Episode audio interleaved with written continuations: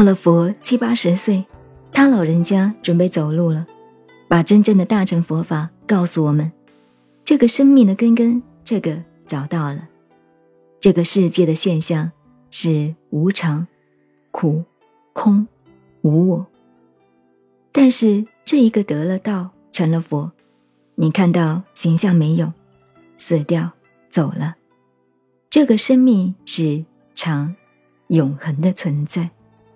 乐，极乐世界，没有烦恼，没有痛苦，永远是极乐的。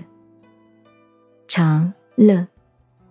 这个是天地与我，庄子说的：“天地与我同根，万物与我一体。”那个真我，所以有我，常乐，我净，干干净净，也没有黑，也没有白，也没有黑暗，也没有光明。这个是真正的净土。常乐我净，一切众生。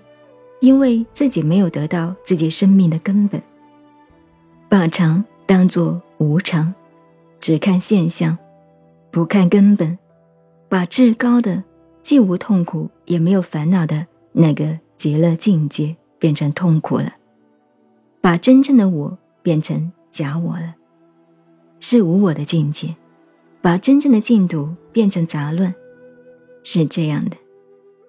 所以大乘佛法。小乘佛法有两重的四颠倒，换句话说，真正认识不够，思想的错乱，颠倒起心，名为乱心。